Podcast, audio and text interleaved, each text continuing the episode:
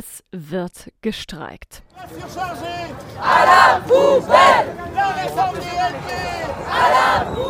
Tausende gehen heute in Frankreich auf die Straßen und lassen die Arbeit Arbeit sein.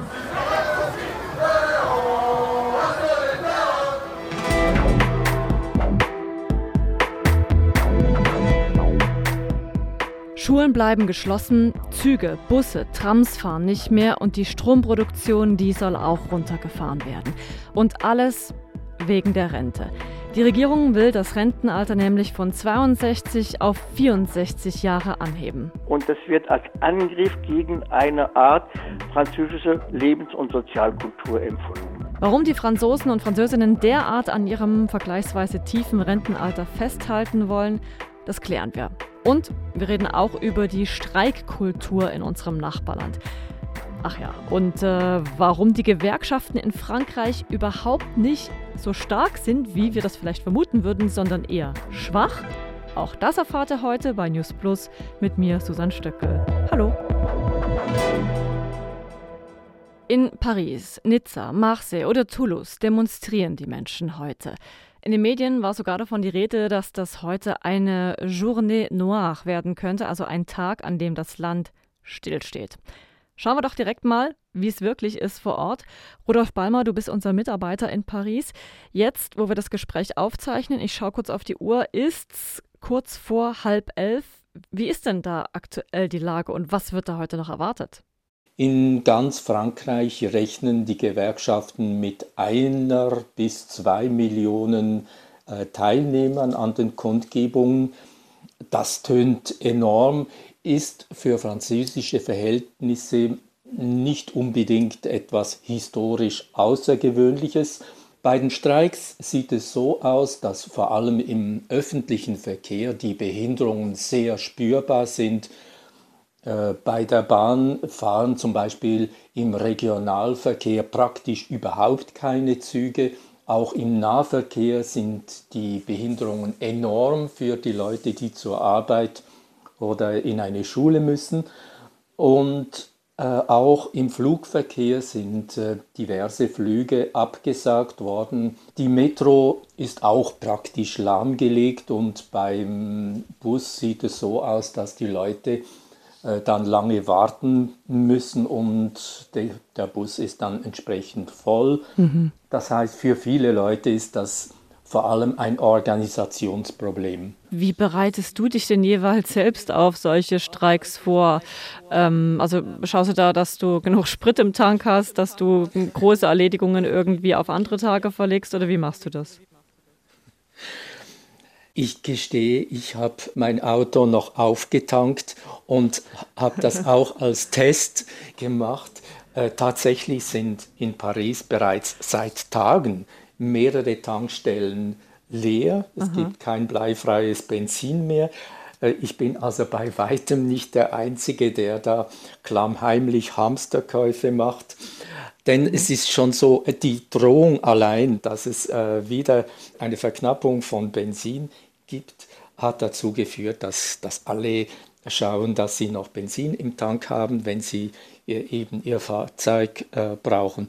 Und was hörst du da aus dem Bekannten- oder Verwandtenkreis, vielleicht auch in Frankreich, ähm, vielleicht auch von Eltern, äh, Müttern, Vätern? Wie organisieren die, die, sich da, wenn die wissen, die, die, die Schulen machen zu oder man kann vielleicht gewisse Arzttermine nicht wahrnehmen? Wie machen die das?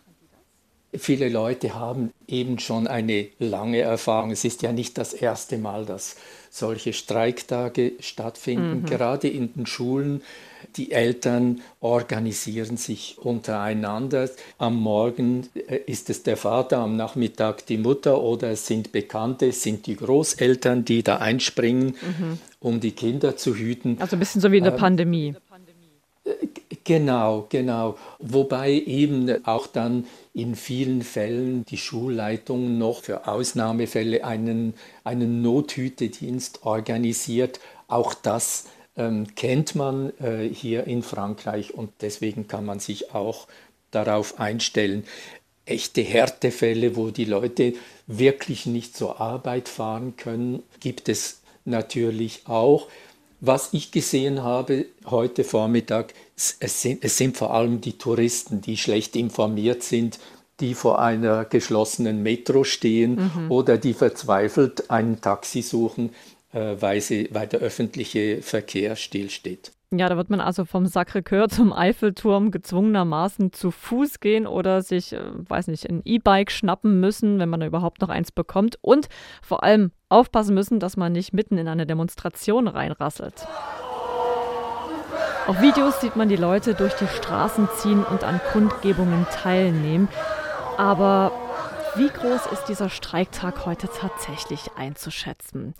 Ja, genau das lässt sich im Moment noch nicht so genau abschätzen, hat mir Rudolf Balmer gesagt. Da muss man nämlich drei Faktoren anschauen. A, wie viele streiken heute wirklich? Dann, wie viele Leute nehmen an den Kundgebungen teil? Und wie lange dauern die Streiks an, die die Gewerkschaften organisiert haben? Die Kundgebungen und die Streiks heute, das ist auf jeden Fall einfach das Minimum, was sie organisieren können und müssen. Ich glaube, diese Kraftprobe werden Sie, diesen Test werden Sie auf jeden Fall bestehen. Und die Frage ist, ist dann effektiv, was geschieht danach? Man weiß äh, schon auch, dass am Samstag dann die Linksparteien, angeführt von der Organisation La France Insoumise, ähm, auch demonstrieren das heißt, äh, die Gewerkschaften sind da nicht allein in, in diesem Widerstand. Auch die politischen äh, Oppositionsparteien äh, sind da mobilisiert und auch da kann natürlich dann einiges äh, passieren. Mhm. Äh, zusätzlich ähm, besteht in Frankreich immer das, das Risiko einer Eskalation, inklusive einer Eskalation mit Gewalt. Das ist ein zusätzlicher Faktor, der nicht kalkulierbar ist. Und das alles wegen des Rentenalters. Statt bis 62 soll man bald eben bis 64 arbeiten müssen. Da lächelt man hier in der Schweiz nur müde und denkt sich, warum machen die denn da so eine Riesensache draus? Beantworten kann mir das Gilbert Casassus. Er ist emeritierter Professor für Europastudien an der Universität Freiburg ist französisch-schweizerischer Doppelbürger und in Frankreich aufgewachsen. Für die Leute, die wirklich äh, sozial benachteiligt sind, also äh, in, in, in, den unteren Schichten der französischen mhm. Gesellschaft gehören, jeder Vierte stirbt vor 62. Das betrifft zwar nur eine geringfügige Zahl der Franzosen und Französinnen, aber insgesamt empfinden die Franzosen diese Reform als ein Angriff nicht nur gegen die soziale Seele Frankreichs, sondern auch gegen das eigene Leben in dem Sinne, dass man irgendwie versucht, eine soziale Gleichheit herzustellen oder durch diese Reform diese soziale Gleichheit wird in Frage gestellt. Das heißt, wenn man jetzt auch die Umfragen sieht und circa 65, 70 Prozent der Franzosen unterstützen diesen Streik wenn man den Eindruck hat, diejenigen, die eh am wenigsten verdienen, die eh äh, am ehesten benachteiligt sind, müssen Zeche für diese unsoziale Reform äh, zahlen. Ich will diese Reform weder gut noch schlecht heißen, aber irgendwie im Empfinden, in der Seele des Franzosen wird sie abgelehnt, weil irgendwie als unheimlich ungleichmäßig äh, äh, empfunden wird. Mhm. Und man muss ja nie vergessen, dass das zweite Wort der französischen Devise das Wort Egalité ist, das heißt Gleichheit. Und die, viele Franzosen, die Mehrheit der Franzosen empfinden diese Reform als ein Angriff gegen das Prinzip der Egalität, das heißt gegen das Prinzip der Gleichheit. Und das ist ja äh, eben nichts Neues, das ist ja schon seit Jahrzehnten so. Also ich, ich, nehme an, das haben Sie ja wahrscheinlich auch schon selbst mitbekommen. Oder wie, wie war das bei Ihnen in der Familie?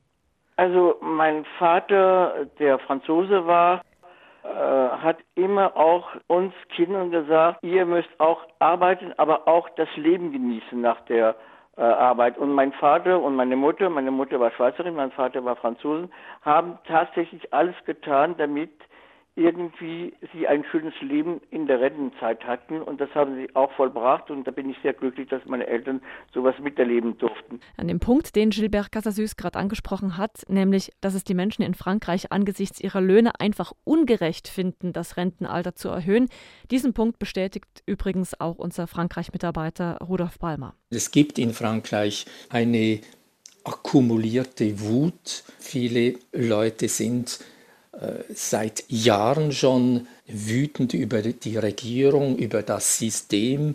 Sie fühlen sich verachtet, vor allem in ländlichen Gebieten, äh, wo zum Beispiel das Gesundheitssystem überhaupt nicht mehr funktioniert, wo die öffentlichen Dienste immer weniger präsent sind. Und das hat sich mit der ganzen Corona-Epidemie natürlich noch, noch verschlimmert. Fakt ist, der Streik heute egal wie groß er wird, hat etwas Historisches. Denn, sagt unser Mann in Paris, zum ersten Mal äh, seit äh, zwölf Jahren sind die Gewerkschaftsverbände geeint in diesem Widerstand gegen die Regierungspolitik. Das muss die Regierung eigentlich schon als Niederlage äh, ihres Versuchs, einen Dialog zu organisieren, hinnehmen. Ob das eine historische Wende ist für die Gewerkschaftsverbände, die in der Regel ähm, Konkurrenten sind und in, in einer Rivalität stehen, das ist jetzt noch schwer zu sagen. Auf jeden Fall ist das ähm, doch etwas Neues und zeigt natürlich auch, äh, wie, wie sehr für die Gewerkschaften diese Reform eine, einen frontalen Angriff darstellt, auf ihre Errungenschaften.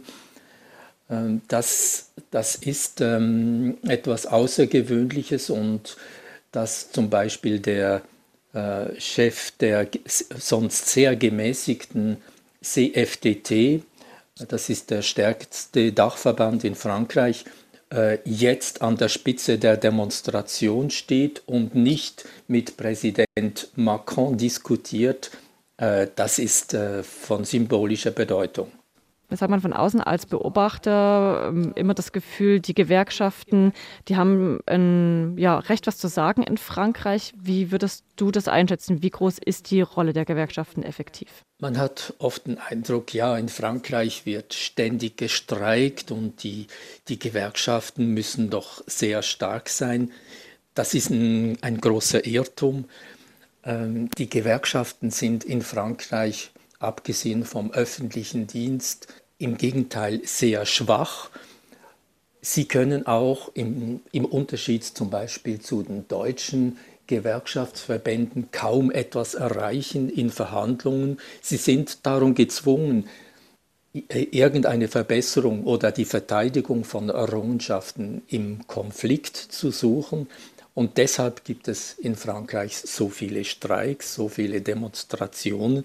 Das heißt, diese Konflikte sind Ausdruck einer gewissen Schwäche der, der Gewerkschaften und umgekehrt auch einer Unfähigkeit der Regierung, einen sozialen Dialog zu organisieren, der für beide Seiten etwas bringt. Spannend. Habe ich so nicht gewusst, dass die Gewerkschaften gar nicht so stark sind, wie man das hier von der Schweiz aus vielleicht beobachtet. Tja, und äh, jetzt liegen die sich, die Gewerkschaften, mit der Regierung in den Haaren. Ja, und die Leute gehen zu Tausenden heute auf die Straße. Da wollte ich von Gilbert Casasus, der sowohl in Deutschland, der Schweiz und Frankreich gelebt hat, wissen, wie muss ich mir die Streiks in seiner zweiten Heimat denn eigentlich vorstellen? Man muss dazu sagen, der junge Gilbert Casasus ist als Schüler in Frankreich auf die Straße gegangen, um zu streiken, hat also quasi Streikexpertise. Ich finde Streiks in Frankreich viel lustiger. okay. Äh, äh, die, da gibt es äh, ein bisschen mehr äh, einflussreiche Ideen oder irgendwie man versucht auch, äh, auch in den Sprüchen äh, Sachen zu vermitteln, die manchmal ein bisschen sympathische, manchmal sehr oberflächlich gelten. Man muss ja nie vergessen, Frankreich ist ein romanisches Land Aha. und irgendwie ähm, kulturelle Aspekte, die man im täglichen äh, Leben in Frankreich miterlebt, können sich auch äh, in, in Streiks äh, widerspiegeln. Was auch eine ganz große Rolle spielt, sind äh, zum Beispiel auch Lieder, also mhm. Gesänge, die irgendwie in der französischen Art und Weise zu demonstrieren eine große Rolle spielen. Also da ist man kreativ, was die Streiks man, betrifft. Man ist da ziemlich kreativ, äh, spielt auch eine Rolle, äh, die ich als positiv empfinde, weil, ähm, und das ist wichtig, dass Streiks sehr oft unterstützt werden, nicht nur von der Bevölkerung, aber auch von Künstlern und von ähm, Personen, die auch bei den Demonstrationen mitmachen, mitsingen und irgendwie ihren Beitrag leisten. Das ist äh, im Gegensatz zu, was ich zum Beispiel in der Schweiz miterlebt habe, äh, immer sehr äh, prägnant. Darf man natürlich bei all dem nicht vergessen, dass es bei den Streiks heute auch zu Ausschreitungen und Gewalt kommen kann. Haben wir alles in der Vergangenheit schon in Frankreich erlebt. Aber wollen wir mal nichts heraufbeschwören, sondern eher fragen, und jetzt? Was kommt nach den Streiks heute? Rudolf Ballmer in Paris. Für die nächsten Tage und Wochen wird sich dann einfach äh, auch zeigen, wie groß ist der Druck, der äh, jetzt mit den Demonstrationen und Streiks gemacht werden kann. Die Parlamentsdebatte findet ja dann erst Anfangs Februar statt über diese Vorlage. Es ist nicht auszuschließen, dass äh, jetzt in der direkten Aktion, also in den, Pro in den Protesten, äh, so viel Druck gemacht wird, dass die Regierung dann doch noch zu einigen Zugeständnissen bereit äh, ist in der Parlamentsdebatte, um äh, die Erhöhung des Rentenalters mit anderen Maßnahmen etwas sozial abzufedern. Danke, Rudolf, für deine Einschätzung zum großen Streiktag heute in Frankreich. Wie sich die Lage entwickelt und wie sie aktuell aussieht, könnt ihr jederzeit auch nachlesen auf unserer SRF News App. Eine andere Demonstration gab es diese Woche in der Schweiz. Rund 400 Menschen sind in Zürich auf die Straße gegangen, um gegen das Weltwirtschaftsforum in Davos zu protestieren, das ja am Montag begonnen hat. Und eben zum WEF haben uns aus unserer SRF-Community viele Fragen erreicht. Und eine davon schauen wir uns jetzt etwas genauer an. Die heißt, was bringt das WEF der Schweiz eigentlich? Also was springt für uns quasi dabei raus, wenn man so will?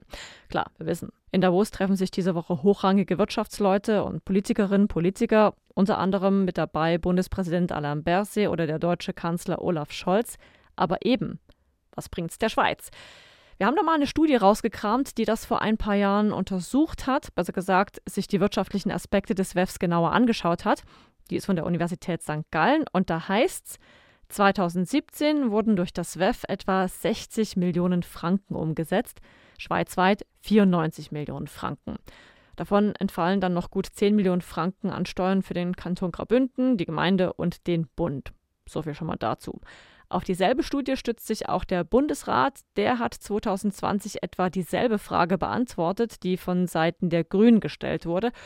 Und er sagt unter anderem, das WEF sei gut für die Werbung und gut für den Tourismusstandort Schweiz. Ja, nicht zuletzt ermögliche das Treffen der Schweiz aber, sich als Gastgeberin großer internationaler Treffen zu positionieren. Das schreiben die Studienautorinnen und Autoren der HSG auch noch. Und davon profitiere die Schweizer Regierung. In kurzer Zeit könnten hochrangige Kontakte geknüpft werden. Haben wir das also auch beantwortet. Schreibt uns doch auch eure Fragen an newsplus.srf.ch oder gerne auch eine Sprachnachricht an die Nummer 076 320 10 37. Das war's von News Plus für heute. An der Folge mitgearbeitet hat Livia Schmid, produziert hat Lukas Siegfried und am Mikrofon und die Fragen gestellt hat Susanne Stöckel. Tschüss.